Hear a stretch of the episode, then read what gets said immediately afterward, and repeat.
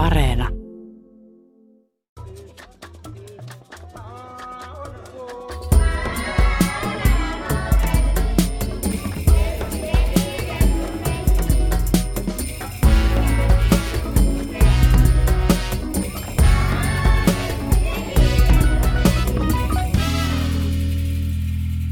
Sarjan tarkoituksena on perehdyttää paitsi tuntemattomaan maanosaan Afrikkaan, myös erityisesti meillä tuiki tuntemattomiin valtioihin. Ja kolmessa niistä olen itse käynytkin. Sarjan esimerkkivaltiot ovat päivän tasaajan Guinea, Botswana, Eswatini, entiseltä nimeltään Svasimaa, sekä Eritrea. Ja tänään käsittelemme Afrikkaa yleisemmällä tasolla maanosaan liittyviä kysymyksiä nimenomaan. Päivän tasajan Guinea on esimerkkinä. Päivän tasajan Guineasta emme tiedä juurikaan mitään. Ja Afrikassa on paljonkin valtioita, joista olemme hädintuskin kuulleetkaan. Miksi Afrikka on jäänyt katveeseen? Väitöskirjatutkija Eva Nilsson ruotsinkielisestä kauppakorkeakoulusta Hankkenista. No Afrikka, Afrikka on ehkä jäänyt katveeseen sen takia, että, että Afrikassa on tietenkin paljon köyhyyttä ja on ollut paljon konflikteja. Ja Afrikassa ei ehkä ole, niin kuin länsimaissa ei olla, olla nähty Afrikassa kovasti mitään kiinnostavaa, eikä myöskään politiikassa ikään kuin Afrikkaan on suuntautunut kehitysyhteistyötä, mutta sitten semmoiset kiinnostavat niin kuin poliittiset ja taloudelliset suhteet on solmittu muualle.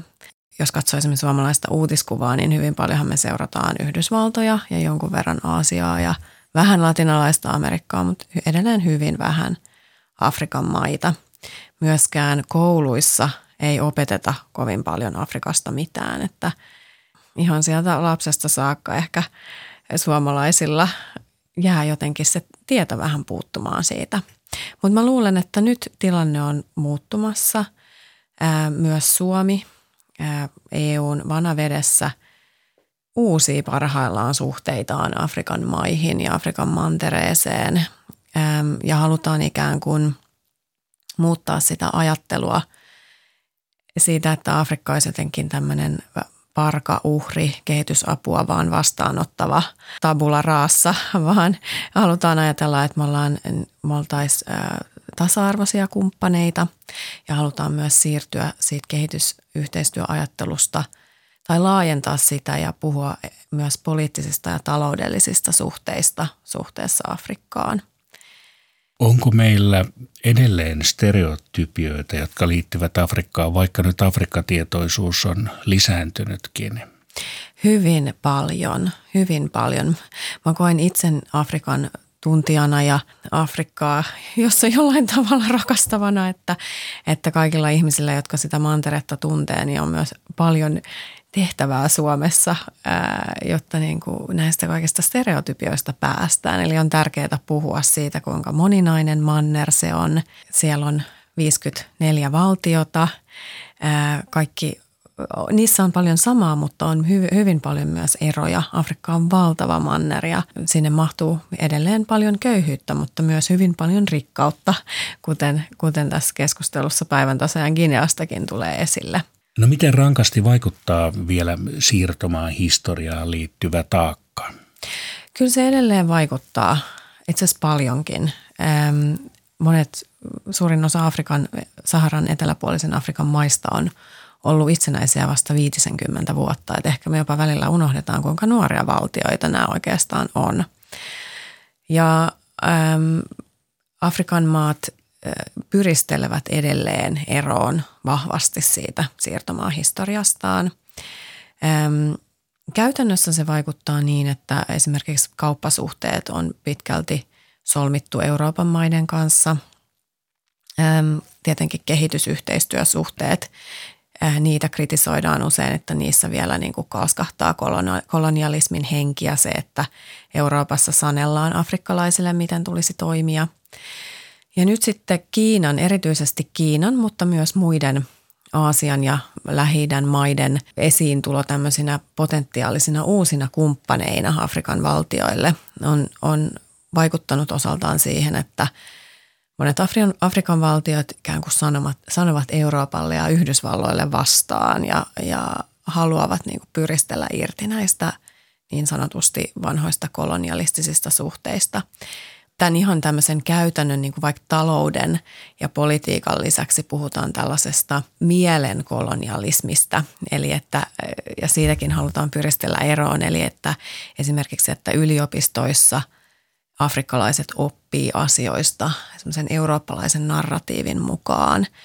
ja etsitään vaihtoehtoja sille, että mikä, mitä on oikeastaan afrikkalainen filosofia, toisin kuin eurooppalainen filosofia, jota siellä on esimerkiksi opetettu ja näin poispäin. Eli, eli myös halutaan irtautua tästä mielen kolonialismista. Mitä se afrikkalainen filosofia on?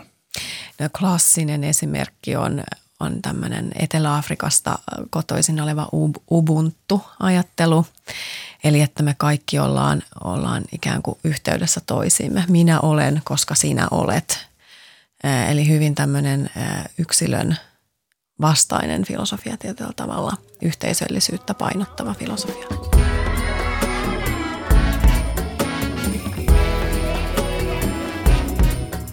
Talous vaikuttaa kaikkialla, mutta se ei välttämättä aina kuitenkaan ilahduta kaikkia – Nimittäin luonnonrikkauksiin liittyy myös kirous timanteista, öljystä ja esimerkiksi maakaasusta ynnä muusta saatavat voitot eivät välttämättä päädy tavalliselle kansalle. Ja öljystä saatavat rikkaudet, niin ne ovat päätyneet hallitsijoiden taskuihin. Onko tämä yleinen kehitys näin Afrikassa? No hyvin yleinen asia on se, että suurin osa Afrikan valtioista on oikeastaan kaikkien talous riippuu raaka-aineviennistä. Oli kyseessä sitten öljy tai joku mineraali tai ehkä joku niin plantaasi, cash crop sanotaan englanniksi, eli kahvi tai tee tai kaakaojauhe tai vastaava. Eli Afrikassa on hyvin vähän tuotannollista, omaa tuotannollista toimintaa. Ja varsinkin näissä öljynviejämaissa – joita on esimerkiksi päivän tasaan Guinea kuuluu ihan tämän top viiteen, Nigeria, Angola on näitä klassisia, Gabon, Länsi-Afrikassa myös. Näissä ei ole demokratia oikeastaan päässyt kehittymään. Nigeriassa ollaan nähty viime vuosina vähän parempaa kehitystä, mutta se niin kuin resurssikirous on valitettavasti ollut kyllä näissä, just näissä öljynviejämaissa yleistä. Se, mikä Afrikan valtioissa yleisemmin eh, on tyypillistä, on, että kun nämä maat on itsenäistynyt 60-luvulla ehm, suurin osa, niin muu kansainvälinen eh, tai muut maat, kansainvälinen yhteisö sekä sitten taas niin kuin muunmaalaiset yritykset on, on luonut tämmöisen tietynlaisen riippuvuussuhteen, joka toimii molemminpuolisesti. Eli että – sen sijaan, että näissä maissa olisi rakennettu verotusjärjestelmää, joka olisi rahoittanut sitten valtion syntyä ja hy- jonkunlaisen hyvinvointivaltion syntymistä, niin kehitysyhteistyövarat, ulkomaiset investoinnit, niistä saatavat tulot on ylläpitänyt näitä valtioita jolloin ei ole myöskään ollut sitä insentiiviä luoda verotusjärjestelmää ja luoda sitä kautta tilivelvollista ja demokraattista yhteiskuntaa. Eli onko se vääristänyt kehitystä Afrikassa? No se on sillä tavalla vääristänyt. Afrikan politiikan tutkimuksessa usein käytetään semmoista, versia, semmoista termiä kuin extraversion, eli että Afrikan valtioeliitti, poliittinen eliitti – ikään kuin imee, imee ulkovaltioilta erilaisista rahalähteistä sen ne tulonsa ja sen niin kuin olemassa olonsa sen pienen valtion kaikki resurssit. Päivän tasajan Ginean valtaisat öljytulot ovat päätyneet nykyisen presidentin Obiang Ngueman amerikkalaisille pankkitileille ja pojan luksusautoihin – ja onpa presidentti, joka on muuten pisimpään vallassa ollut afrikkalainen hallitsija, jo yli 40 vuotta ollut vallassa, niin presidentti on rakennuttanut myös maan pääkaupunkiin Malaboon 54 kartanoa kullekin Afrikan valtiolle omansa ja tämä tapahtui Afrikan unionin kokoontuessa päivän tasajan Gineaan. No päivän tasajan Guinea on ollut antelias amerikkalaisten öljyyhtiöiden suhteen, mutta öljytuloista vain viidennes jää kotimaisiin käsiin – mutta se kuitenkin riittää synnyttämään joukon miljonäärejä. Oletko kuullut näistä luksusautoista Eva Nilsson? Kyllä, valitettavasti tämä Obiangin poika tosiaan on, on tullut tunnetuksi tämmöisenä tuhlaaja, tuhlaajapoikana. Hän on siis myös päivän tasaan Ginean varapresidentti ja on tosiaan tuhlaillut näitä valtion saamia öljyvaroja paljon, mutta häntä, on, häntä vastaan on nostettu syytteet Yhdysvalloissa ja, ja Ranskassa, eli sinänsä positiivista, eli hän on saanut rahanpesusyytteet näissä maissa, mutta se kun puhutaan tuntemattomasta Afrikasta tässäkin sarjassa, niin on, on mun mielestä tärkeää tuoda esille, että, että tämä niinku stereotyyppi siitä afrikkalaisesta hirmuhallitsijasta, ää, esimerkiksi just tästä päivän tasaan Ginean Obiangista, niin se alkaa olemaan vähän semmoinen muinaisjäännekohta. Näitä pitkään vallassa olleita, jopa itsenäisyydestä saakka vallassa olleita presidenttejä ei enää juurikaan ole. Tämä keskisen Afrikan alue, johon päivän tasajan Guinea kuuluu, johon kuuluu myös Kamerun, äm, Kongo Brassaville, Keski-Afrikan tasavalta ja Chad, niin tämä on sellainen alue, jossa – näitä pitkään hallitsevia presidenttejä on edelleen vallassa tai heidän perheitään. Anteeksi, Gabon kuuluu myös tähän joukkoon. Gabon on esimerkki maasta, jossa, äm, jossa sitten on sama perhe ollut ihan itsenäisyydestä. Se Bongon perhe. Bongon perhe, kyllä. Ensin Omar Bongo, eli Ali Bongo. Eli sama perhe hallinnut tätä maata, maata itsenäisyydestä asti. Ja sama trendihän nyt vaikuttaa todennäköiseltä päivän tasaan Gineassa, eli että tämä Theodor Obiangin poika Theodorin Obiang tulee ehkä jossain vaiheessa perimään vallan isältään, mutta jos demokratiakehitystä katsoo niin kuin Afrikassa yleisesti, niin muutoksia, hy, hyviä ja huonompia muutoksia on, eli että koska nämä itsenäisyydestä asti vallassa olevat presidentit ovat monet jo kuolleet – niin vallan on ollut pakko vaihtua monessa maassa. Ja on niin kuin esimerkiksi Botswana, jossa tässä sarjassa tullaan puhumaan, on esimerkki maassa, jossa demokratia on, on toiminut.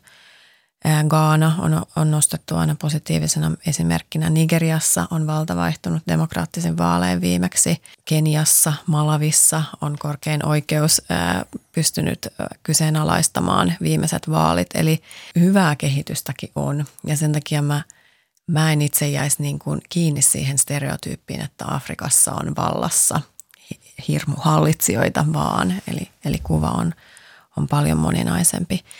Toki myös ähm, autoritäärisyyttä on Tansania, äh, jossa mä oon tehnyt paljon tutkimusta, joka Tansania tämmöisenä rauhallisena maana, jossa on ollut monipuolueen vaalit jo 90-luvun alusta asti, niin on nyt viime vaalien jälkeen selkeästi kääntymässä tämmöiseen – autoritäärisempään suuntaan.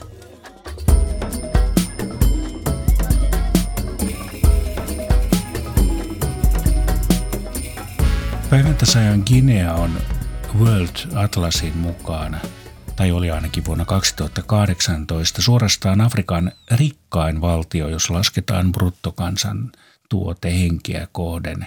34 865 Amerikan dollaria – No valtaisa ristiriita on, jos ajatellaan, että nykyisen presidentin poika, hän omisti 25 luksusautoa ja nuo autot myytiin sitten pakkohuutokaupattiin Sveitsissä ja ne rahat käytettiin valtion sosiaaliohjelman rahoittamiseen.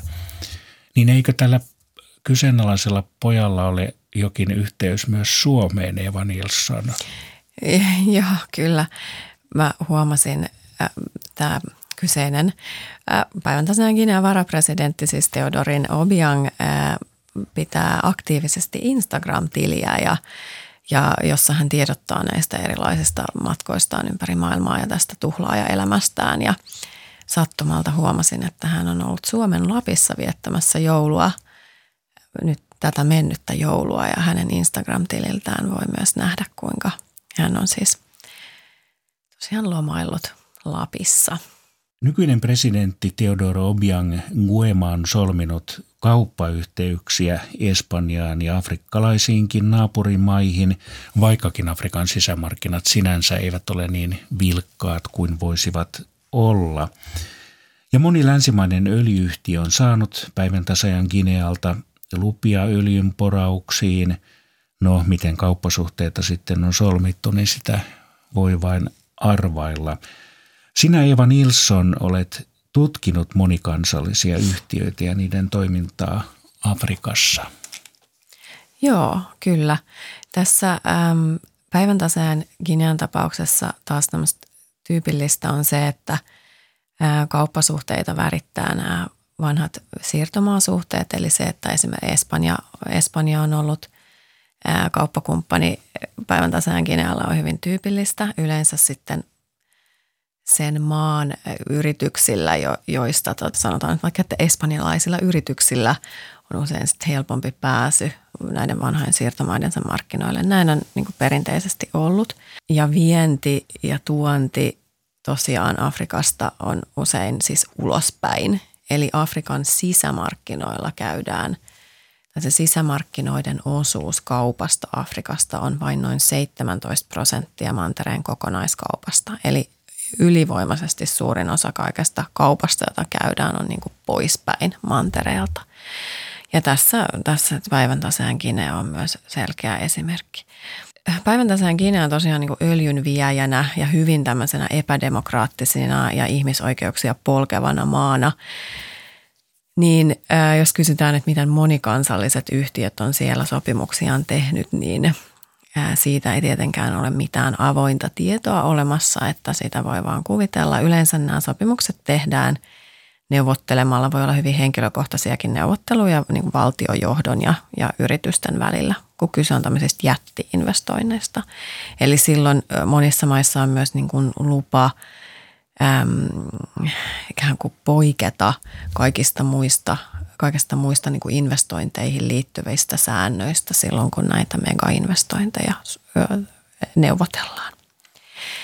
Ää, tästä, näistä, tästä kaupasta yleisesti voisi vielä sanoa, että, että tosiaan yhdysvaltalaiset öljyyhtiöt on ollut päivän taseen Gineassa se suurin kauppakumppani, mutta, mutta Yhdysvallat on alkanut vetäytymään viime vuosina ja Kiina on tullut selkeästi tilalle – päivän taseen Guinea myös houkuttelee Kiinaa hyvin suuresti, koska he pelkäävät, että, että tämä heidän öljyntuotantonsa vähenee ja sitä kautta tietenkin poliittisen eliitin tulot vähenevät. Ja nyt kun tämä koronakriisi alkoi, niin huomasin, että päivän taseen Guinea oli lahjoittanut Kiinalle kaksi miljoonaa dollaria, jotta apua, ikään kuin kehitysapua päivän taseen Ginealta Kiinaan, jotta he pystyisivät vastaamaan tähän koronakriisiin. Eli Eli hyvin, hyvin paljon on alettu käymään myös niin kuin koronaan liittyvää diplomatiaa siitä, että niin kuin, kenellä on se hyvä paikka tai kuka on halutoin kumppani Afrikassa ja Kiina on siinä kunnostautunut paljon. Ja selkeästi myös päivän taseen Guinea Kiinan suuntaan vastavuoroisesti. Päivän taseen Guinea itsenäistyi lokakuussa 1968 Osin kansainvälisen painostuksen johdosta Espanja suostui maan itsenäistymiseen ja tuo maa tunnettiin aiemmin nimellä Espanjan Guinea. Ja sen jälkeen maassa on ollut ainoastaan kaksi presidenttiä, Guema-nimisiä, Francisco Macias Guema, joka oli vähintäänkin yhtä julma diktaattori kuin nykyinenkin ja tukahdutti opposition – hyvinkin kyseenalaisin keinoin. Miksi Eva Nilsson? Puhuimme jo, että nykyään suunta on menossa parempaan Afrikassa kauttaaltaan, mutta miksi Afrikka on sitten ollut pullollaan huonoja hallitsijoita tai suorastaan hulluja sadisteja, jotka keinoja kaihtamatta haluavat pysyä vallan kahvassa hinnalla millä hyvänsä? No Afrikan politiikan tutkimuksessa äm, usein käydään paljon keskustelua siitä, että kuinka paljon siitä on niin kuin kolonialismin peruja ja kuinka paljon sitten ikään kuin ajasta ennen kolonialismia liittyviä jotain niin kuin kulttuuriin tai sosiaaliseen normistoon liittyviä piirteitä. Ja ehkä, sano, ehkä konsensus on, että molempia. Ja päivän tasajan Ginean kohdallahan myös siis äh, siihen aikaan, kun he olivat nämä loppuvuodet Espanjan äh, siirtomaa, niin Franco oli Espanjan hallitsija.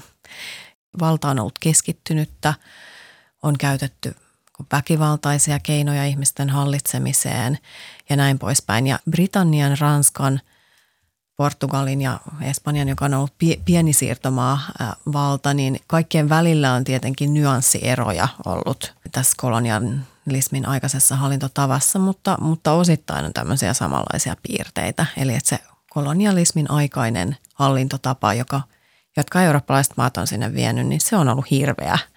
Ja se on osittain synnyttänyt sitten tätä hirveyttä Niin tämä nykyinen presidentti on ollut ihan sotilasopissa Espanjassa. Espanjassa. Kyllä, juuri näin. Et, et tämän tyyppistä vastavuorista, vastavuoroista oppimista on varmasti niin kuin tapahtunut joka. Mutta päivän tasajan Kiinaa on tosiaan niin kuin kauhuesimerkki. Ja tämä ensimmäinen presidentti, hän tähän on myös niin kuin myöhemmin sit pohdittu, että hän on ollut psykopaatti tai mä muistan aikoinaan mun Afrikan politiikan opinnoista, kun mä mietin, mitä tiedän päivän tasaajan Gineasta, niin tämmöisen, tämmöisen anekdootin, että tämä ensimmäinen presidentti kokosi Malabon stadionille opposition edustajia ja, ja pakotti hänen turvallisuuskaartinsa pukeutumaan joulupukiksi ja soi joulupukeiksi ja, ja soitti taustalla kovalla These Were Our Days-nimistä laulua ja kaikki teloitettiin aseilla. Että ihan tämmöistä niin todella hirveätä tarinaa. Niin hän katkoi myös akillesjänteitä vangeilta, Joo. nimenomaan poliittisilta vangeilta. Ja sitten sureminen oli kiellettyä Joo. päivän tasajan Gineassa. Joo, e-, eli hyvin niin kuin todella hirveää, hirveä asiaa. Ja, ja siis tämmöistähän ei tapahdu enää nykyään suurimmassa osassa Afrikan valtioita, onneksi.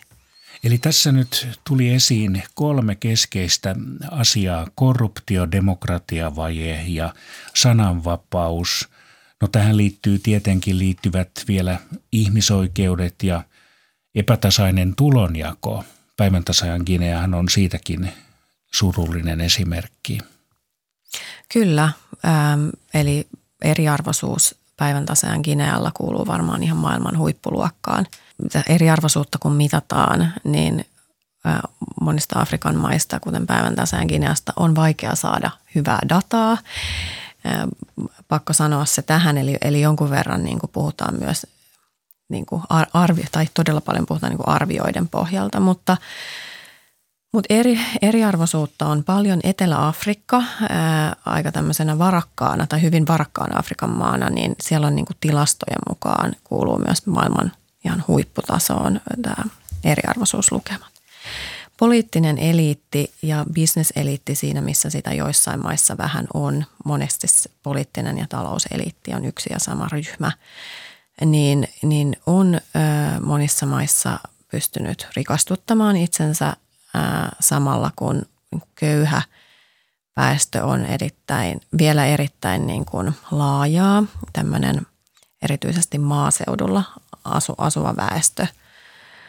Äm, ja tietyllä tavalla me myös niin kuin länsimaina ollaan ylläpidetty tätä eriarvoisuutta siinä, että, tai siis monella tapaa ollaan, mutta yksi tämmöinen tämmöinen äm, hankala homma on, että monet näistä varakkaista siirtää rahojaan ulos maistaan. Esimerkiksi päivän tasan Kineassa nähtiin, että on yhdysvaltalaisille tileille siirretty ja muuta. No niistä on saatu tietoa, mutta on myös semmoisia, jotka siirtävät Sveitsiin, jossa on tiukka pankkisalaisuus. Eli Euroopan maat, jotka samalla yrittää ikään kuin kehittää Afrikkaa kehitysyhteistyön voimin ja näin, niin voi osaltaan esimerkiksi veroparatiisi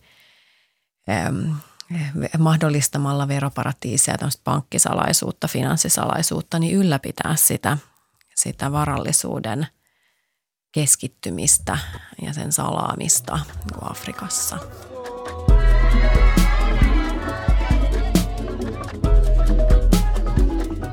löysin kirjoituksen, jossa päivän tasajan ginealainen Moises Enguru kertoo, että terrori ja pelko, niin ne ovat juurtuneet ihmisiin, tavallisiin ihmisiin niin syvälle, että he ihan nielevät raivoa.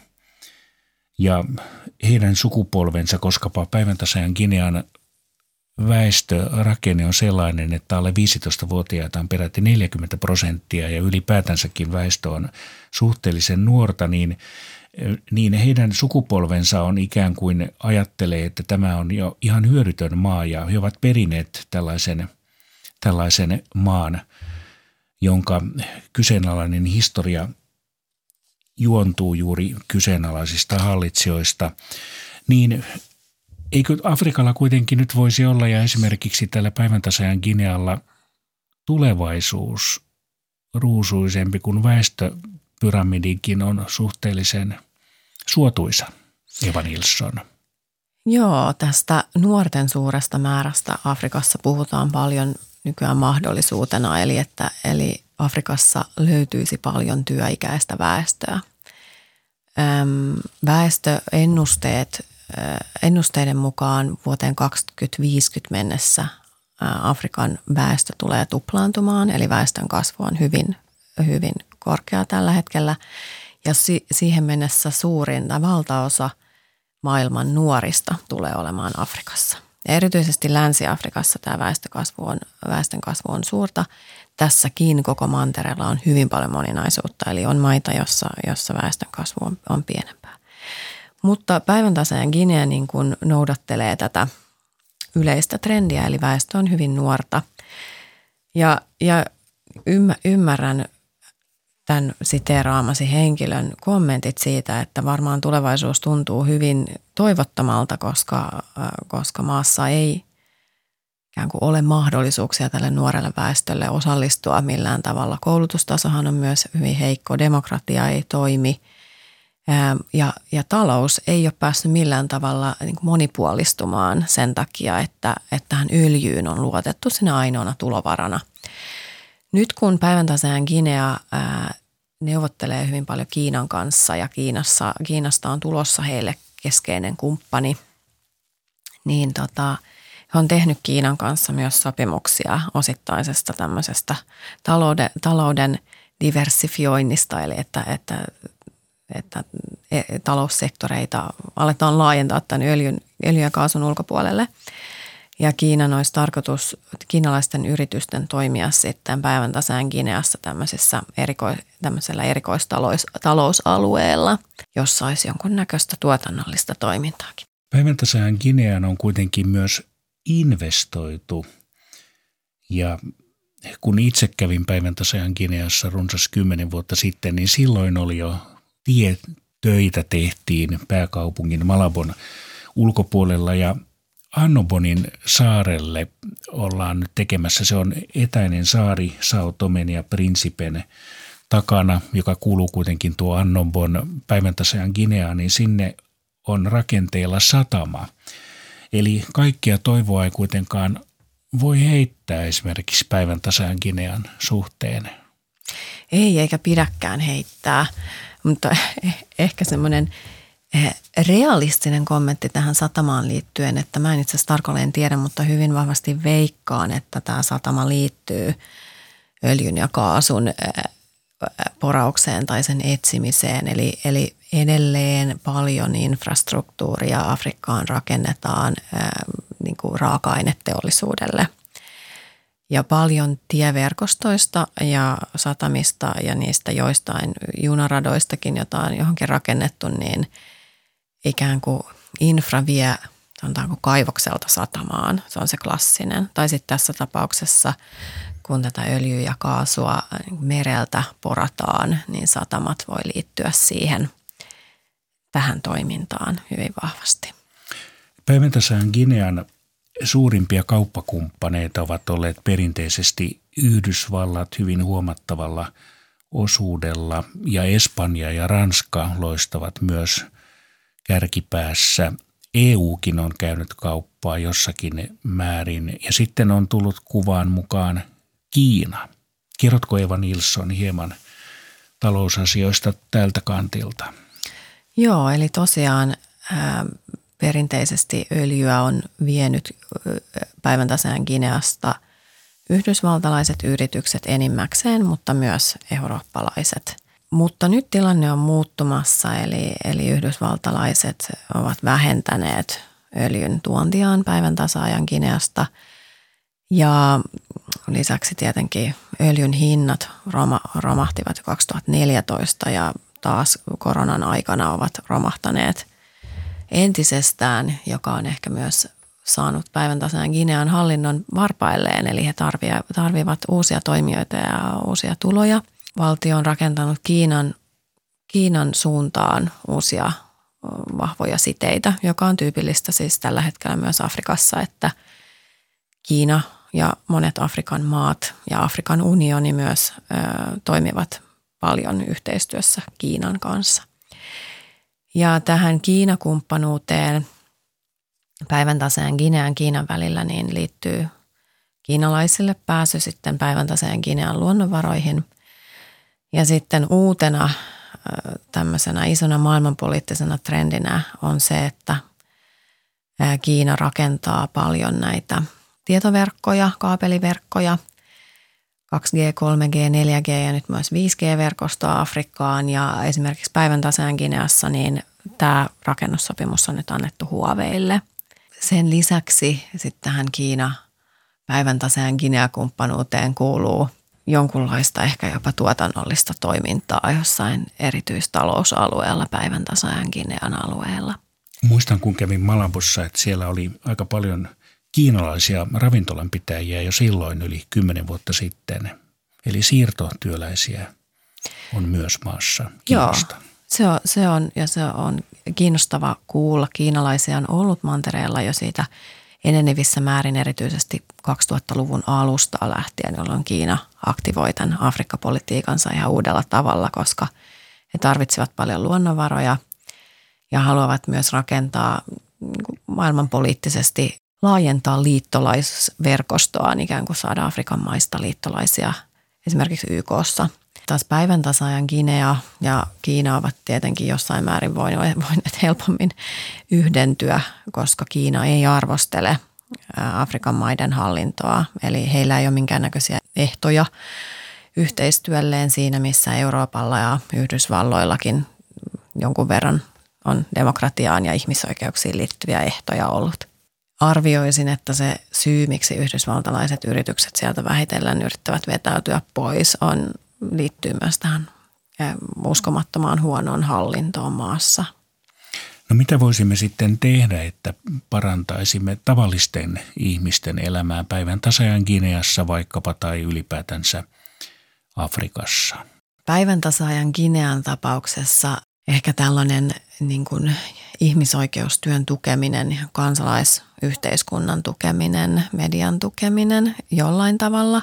Sehän on hyvin vaikeaa, koska – esimerkiksi näitä, näitä ihmisoikeus, ihmisoikeuksien puolesta puhujia on siellä kidutettu, kidutettu mankiloissa ja näin poispäin, mutta jonkun verran päivän tosiaan kinealaisia myös toimii Euroopassa ja Yhdysvalloissa ja on perustanut järjestöjä ja, ja vuorovaikuttaa esim. Human Rights Watch-järjestön kanssa ja näin poispäin, että sen tyyppisen toiminnan tukemista ja, ja ikään kuin myös vaan sen tietoisuuden lisäämistä siitä, että, että tämmöistä tapahtuu, niin sekin jo auttaa ja painostaa tätä Obiangin, Obiangin perhettä toimimaan toisin.